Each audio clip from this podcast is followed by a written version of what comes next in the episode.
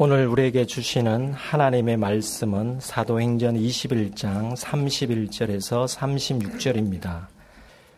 그들이 그를 죽이려 할 때에 온 예루살렘이 요란하다는 소문이 군대의 천부장에게 들림에 그가 급히 군인들과 백부장들을 거느리고 달려 내려가니 그들이 천부장과 군인들을 보고 바울 치기를 그치는지라 이에 천부장이 가까이 가서 바울을 잡아 두 쇠사슬로 결박하라 명하고 그가 누구이며 그가 무슨 일을 하였느냐 물으니 무리 가운데서 어떤 이는 이런 말로 어떤 이는 저런 말로 소리치거늘 천부장이 소동으로 말미암아 진상을 알 수 없어 그를 영내로 데려가라 명하니라.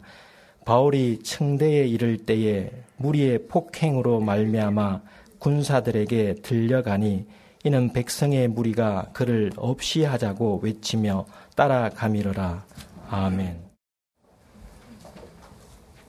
유대인의 명절인 오순절을 맞아 예루살렘을 방문한 유대인들 가운데 에베소에서 온 유대인들도 있었습니다.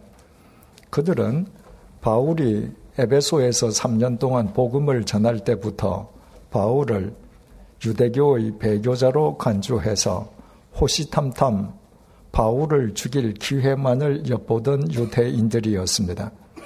그들이 예루살렘 성전으로 들어갔다가 바울을 보자 그곳에 있는 사람들을 선동했습니다.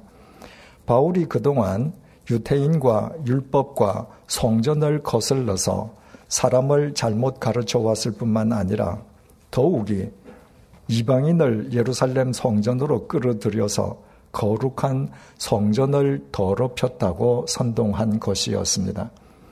그것은 사실과는 전혀 동떨어진 단지 바울을 죽이기 위한 거짓 모함일 뿐이었지만 성전에 모여 있던 사람들은 그 선동에 간단하게 넘어가고 말았습니다.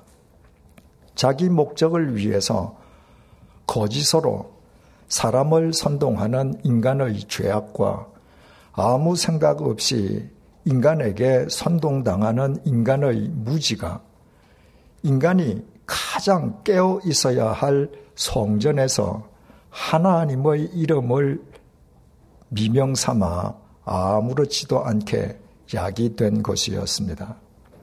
에베소 유태인들이 이야기한 거짓 모함은 성전 밖 예루살렘 시내로까지 삽시간에 퍼져 나갔습니다. 예루살렘의 유대인들이 분노해서 예루살렘 성전을 찾았습니다.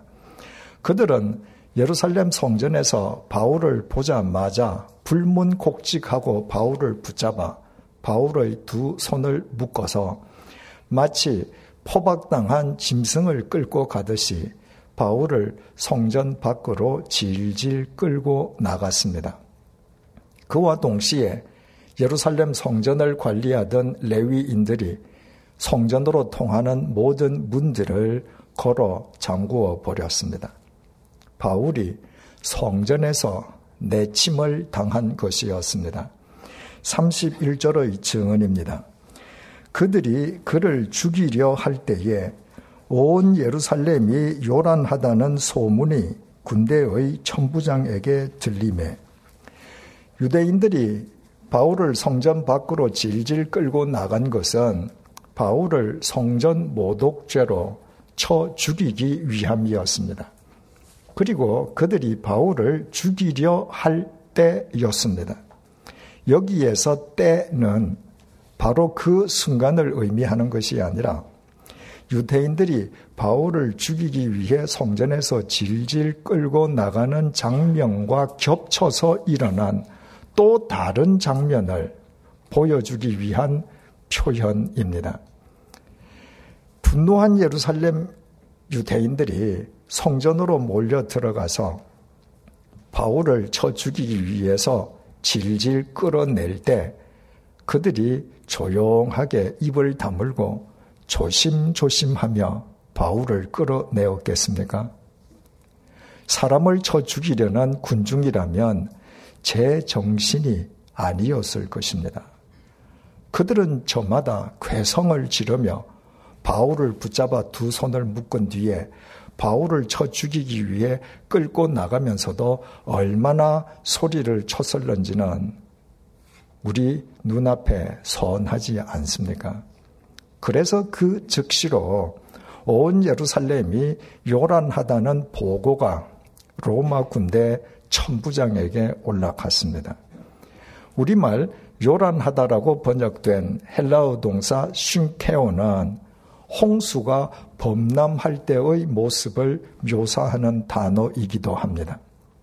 바울을 쳐 죽이려 했던 유대인들의 소동은 그 정도로 컸고 예루살렘 치안 책임자인 로마 군대 천부장에게 그 사실이 즉각 보고되었던 것입니다. 휘하에 천명의 군사를 거느리는 지휘관인 그 천부장의 이름은 사도행전 23장 26절에 의하면 글라우디오 루시아였습니다. 32절을 보시겠습니다. 그가 급히 군인들과 백부장들을 거느리고 달려 내려가니 그들이 천부장과 군인들을 보고 바울 치기를 그치는지라. 당시 예루살렘의 로마 수비대는 예루살렘 성전 북서쪽의 안토니아 요새에 주둔하고 있었습니다. 안토니아 요새에서는 예루살렘 성전이 내려다 보였으므로 안토니아 요새에서는 예루살렘 성전에서 일어나는 모든 일을 감시할 수 있었습니다. 더욱이 안토니아 요새 중간에 나 있는 계단이 예루살렘 성전 바깥들과 연결되어 있어서 예루살렘 성전에서 무슨 사건이 터지기만 하면 안토니아 요새의 군인들이 즉각 현장으로 출동할 수 있었습니다. 예루살렘 성전에서 소동이 일어났다는 보고를 받은 천부장 역시 휘하의 군인들을 거느리고 바로 그 계단을 이용해서 현장으로 급히 달려 내려갔습니다. 천부장이 현장에 도착했을 때 유대인들은 바울을 처형하기 위해서 바울을 치고 있었습니다. 우리말 치다라고 번역된 헬라어 동사 팁토는 주먹뿐만 아니라 모든 종류의 흉기를 사용해서 상대에게 가하는 일체의 폭력 행위를 의미합니다. 유대인들은 갑작스러운 천부장과 로마 군사들의 출현에 일단 바울 치기를 잠시 멈추었습니다. 33절입니다. 이에 천부장이 가까이 가서 바울을 잡아 두 쇠사슬로 결박하라 명하고 그가 누구이며 그가 무슨 일을 하였느냐 물으니 현장에 도착한 천부장은 두 손이 묶인 채 죽음의 몰매를 맞고 있는 바울을 아예 꼼짝 달싹도 못하도록 부하에게 두 쇠사슬로 바울의 상체를 결박하라고 명령했습니다. 38절에 따르면 천부장은 유태인들이 죽이려 하던 바울을 4천 명의 칼잡이들을 동원해서 반란을 일으켰던 이집트인으로 잘못 오인하고 있었습니다. 바울을 쇠사슬로 결박하라고 명령했던 천부장은 사실 여부를 확인하기 위해서 바울을 죽이려던 유대인들에게 바울의 신원이 누구이고 무슨 짓을 범했는지를 물었습니다. 34절입니다. 무리 가운데서 어떤 이는 이런 말로 어떤 이는 저런 말로 소리치거늘 천부장이 소동으로 말미암아 진상을 알 수 없어 그를 영내로 데려가라 명하니라. 천부장의 물음에 바울을 쳐 죽이려던 유태인들은 저마다 이런 말 혹은 저런 말로 소리쳐 대답하느라 그들의 소리가 한 대 뒤엉켜서 천부장은 도무지 진상을 제대로 파악할 수가 없었습니다. 그래서 천부장은 푸하에게 쇠사슬로 결박당한 바울을 안토니아 요새로 연행해 가라고 명령했습니다. 요새에서 바울을 신문하기 위함이었습니다. 35절입니다. 바울이 층대에 이를 때에 무리의 폭행으로 말미암아 군사들에게 들려가니 천부장의 명령을 받은 군사들이 쇠사슬에 결박당한 바울을 안토니아 요새로 연행해 갑니다. 그러나 바울을 쳐 죽이려던 유대인들은 그 상황을 도저히 받아들일 수가 없었습니다. 바울을 쳐 죽이려던 유대인들이 천부장의 출현에 바울 치기를 멈추었던 것은 갑자기 나타난 천부장에 대한 예의의 표시였을 뿐 그것이 바울 처형의 포기를 뜻하는 것은 결코 아니었습니다. 유대인들은 에베소 유대인들이 바울이 예루살렘 성전으로 이방인을 끌어들여 성전을 더럽혔다는 거짓 모함을 기정사실로 받아들이고 있었으므로 성전을 모독한 바울을 처형하는 것이 그들의 의무이자 권리라고 믿고 있었습니다. 그러므로 갑자기 나타난 천부장이 자신들이 처형해야 할 바울을 자신들로부터 격리시켜 연행해 가는 것을 가만히 좌시할 수만은 없었습니다. 그래서 유대인들은 로마 군사들이 쇠사슬에 결박당한 채 연행되어 가는 바울을 안토니아 요새로 이르는 층계 아래에서 폭행해 버렸습니다. 유대인들의 폭행이 얼마나 심했던지 쇠사슬에 결박당한 채 쓰러진 바울은 자력으로 일어서지를 못했습니다. 그래서 로마 군사들은 유태인들을 제지하면서 쓰러진 바울을 들고 청계 위로 올라갔습니다. 36절입니다. 이는 백성의 무리가 그를 없이 하자고 외치며 따라가미러라. 지난 시간에 말씀드린 것처럼 유태인에게만 허락되는 예루살렘 성전에 들어가는 이방인이나 이방인을 성전으로 끌어들이는 유태인은 반드시 처형당한다는 유태인의 종교법을 로마 당국도 묵인해 주고 있었습니다. 그러므로 유태인들은 성전을 모독한 바울을 죽이기 위해서 바울을 내어 놓으라고 계속 따라가며 소리, 소리를 쳤습니다. 바울은 살인 강도짓을 범하거나 반인륜적인 흉악범이 아니었습니다. 그가 정치적인 음모를 꾸민 국사범이었던 것도 아니었습니다. 지난 10여 년 동안 바울이 한 일이라곤 지중해 세계를 세 차례나 누비고 다니면서 오직 주님의 복음을 전한 것밖에 없었습니다. 그것도 호의호식하면서가 아니었습니다. 배를 타는 구간을 제외하면 아무리 먼 길도 반드시 걸어가야만 했던 바울에게 노숙은 다반사였고 마른 빵으로 끼니를 때우면서 대지와 하늘을 요와 입을 삼아 노숙하던 바울은 늘 배고픔과 추위와 싸워야만 했습니다. 길에서 강도를 만나 낭패를 당하기도 했고 바다에서 풍랑을 만나 죽음의 고비를 넘기기도 했습니다. 가는 곳마다 바울을 배교자로 간주한 유태인들의 살해 위협에 시달려야만 했고 억울하게 매를 맞고 감옥 속에 투옥당하기도 했습니다. 하지만 바울은 그 어느 곳에서도 법을 어긴 적이 없었고 어떤 경우이든 신앙 양심을 저버린 적도 없었으며 자기에게 불의를 행하는 사람들에게 자기 역시 불의로 맞선 적도 없었습니다. 바울은 그 어떤 악조건 속에서도 주님의 증인으로 걸어야 할 정도만 걸었습니다. 그리고 10여 년에 걸친 세 차례의 전도 여행을 총 결산하면서 바울은 이제 생애 마지막으로 예루살렘을 찾아갔습니다. 그렇다면 삼위일체 하나님께서는 당신을 위해 겉도록 수고하고 헌신한 바울을 세상 사람들이 보기에 최선을 다해서 환대해 주심이 마땅하지 않겠습니까? 하지만 바울 앞에 전개된 그의 현실은 그와는 정반대였습니다.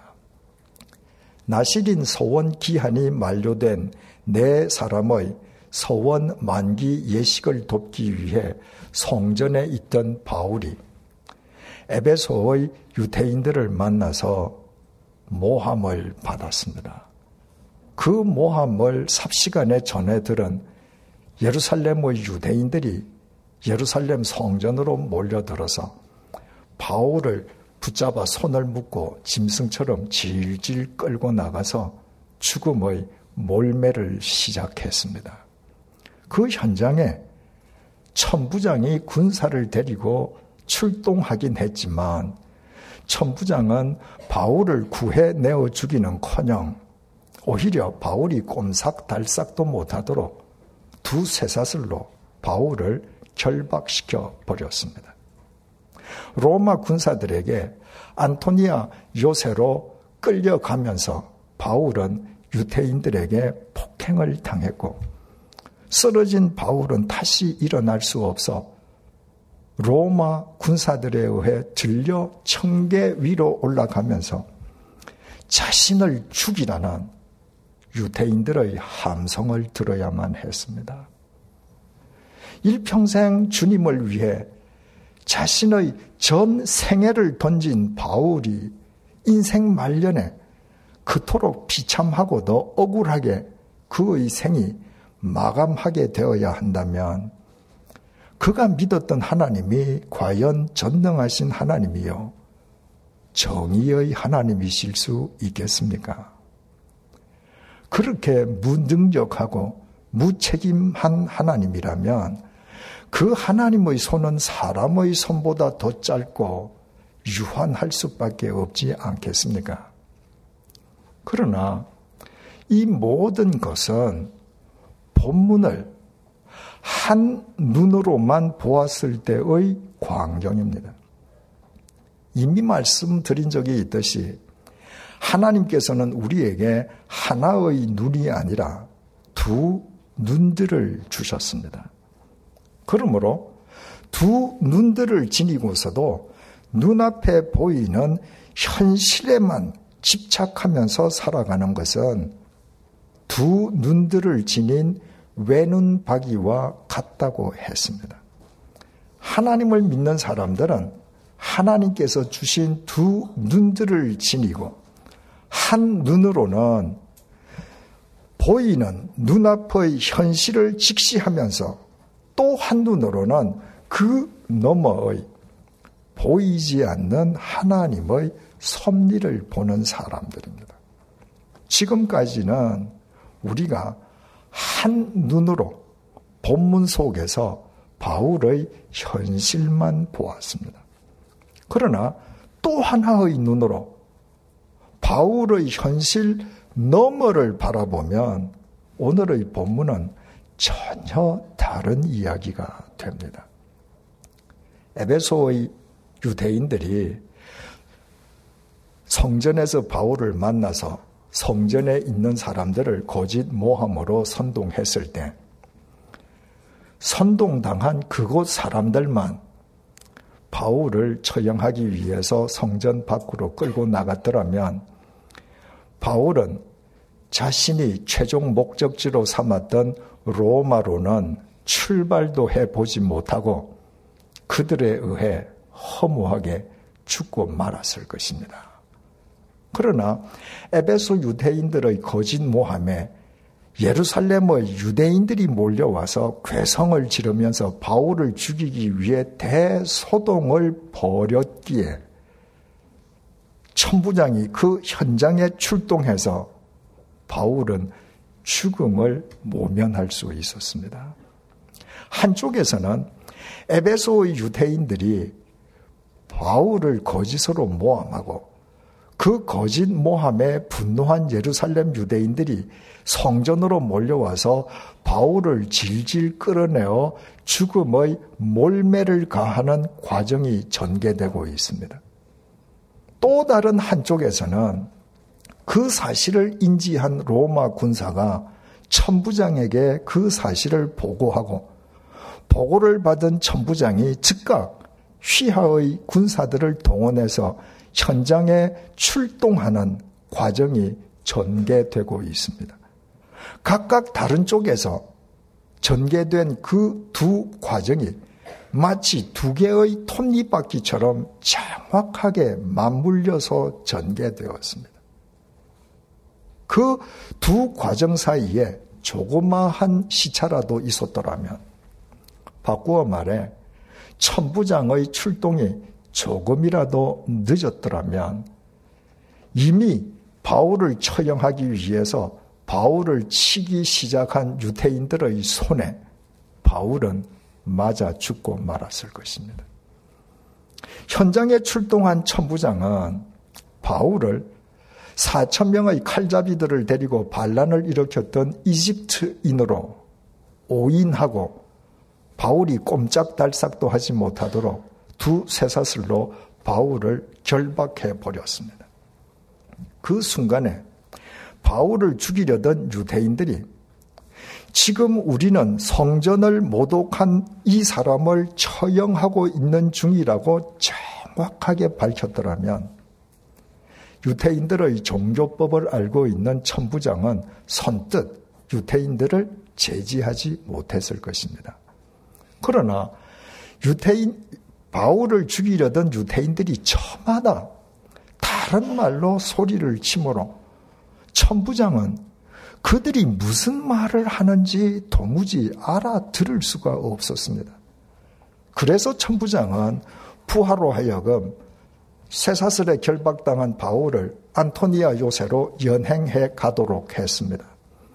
안토니아 요새 층계 아래에서 바울은 폭행을 당해 쓰러졌고 쓰러진 바울을 군사들이 들어 층계 위로 옮겼습니다. 쇠사슬에 결박당한 바울이 로마 군사들에 의해 로마 군대 영내로 옮겨졌다는 것은 바로 그때부터 바울이 로마 제국의 죄수가 되었음을 뜻했습니다.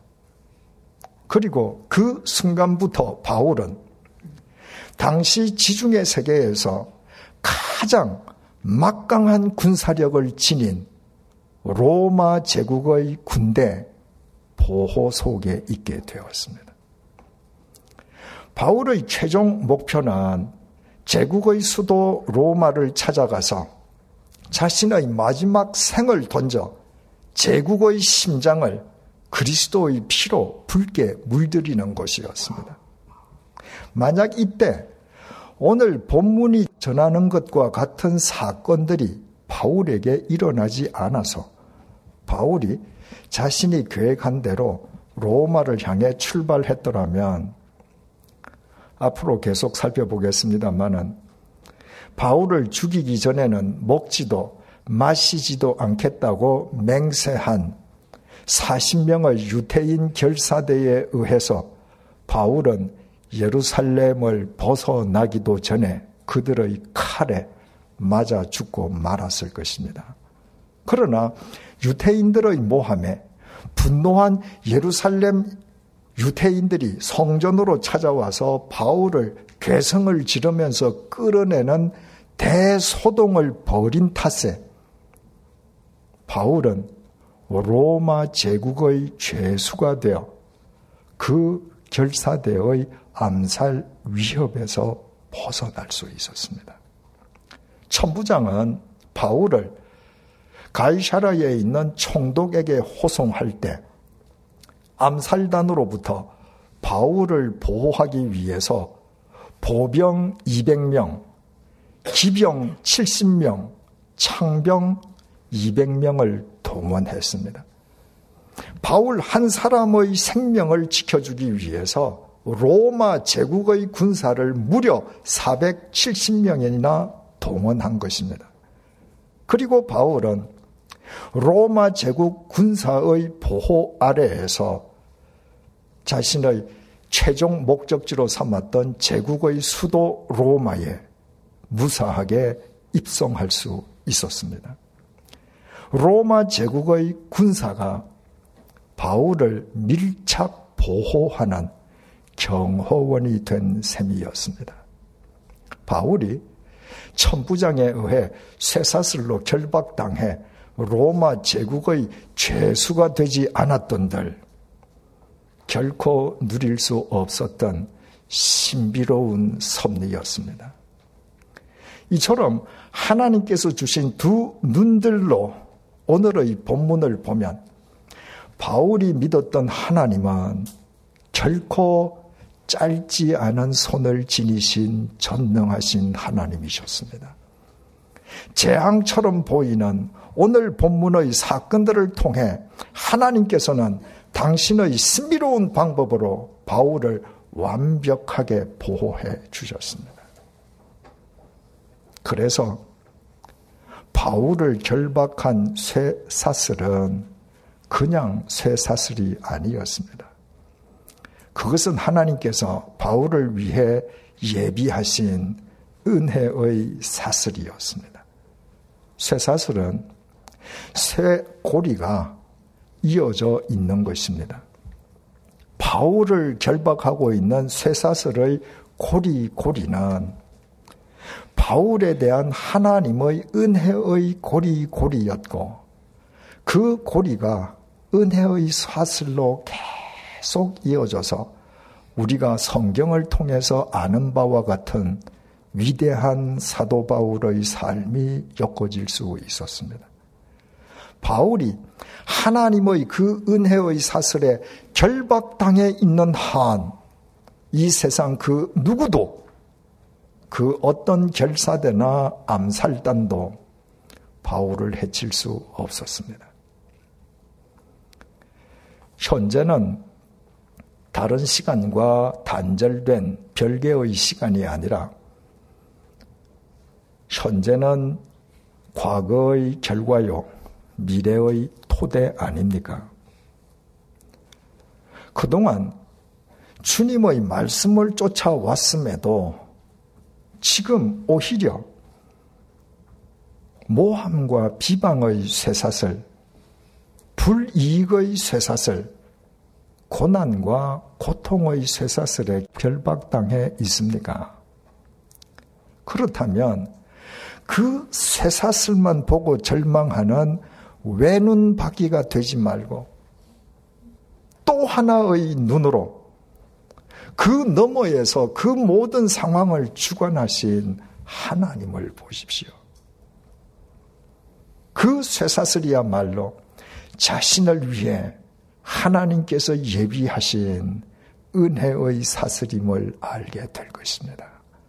하나님의 그 은혜의 사슬에 결박당하면서 사는 한, 현재의 토대 위에 자신이 상상할 수도 없었던 미래가 하나님에 의해 펼쳐지게 될 것입니다. 반대로 자기 야망을 성취하기 위해서 거짓과 불이 마저 불사하면서까지 소위 성공하고 출세했습니까?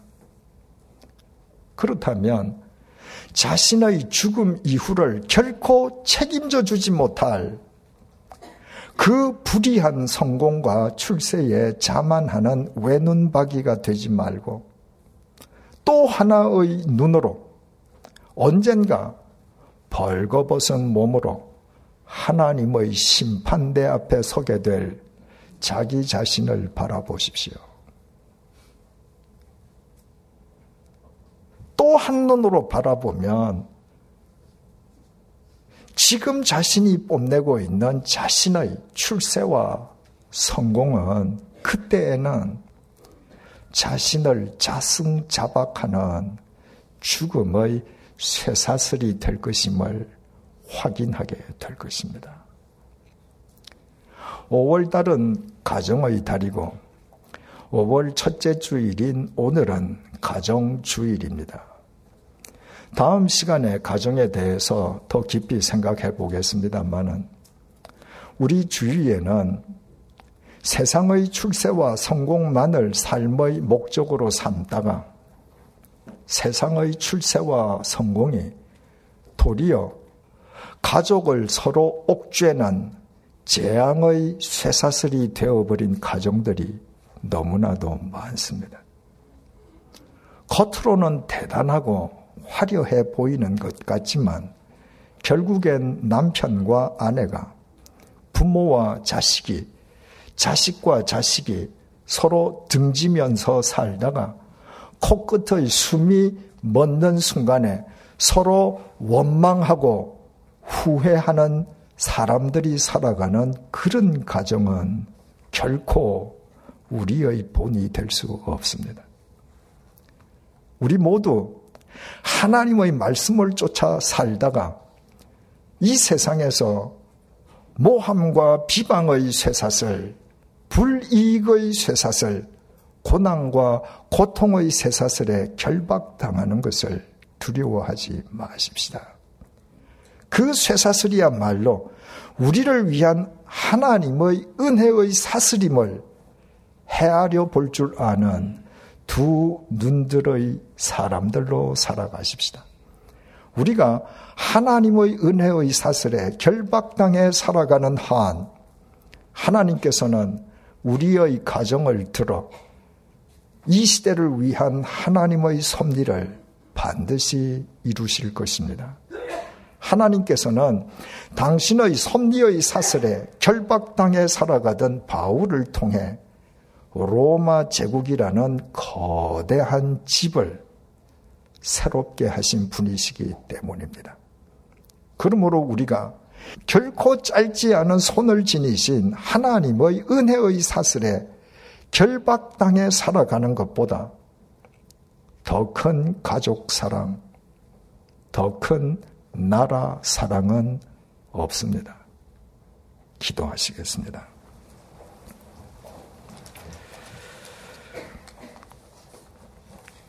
오늘도 우리를 불러주시고 현재는 과거의 결과요 미래의 토대임을 재확인시켜 주셔서 감사합니다.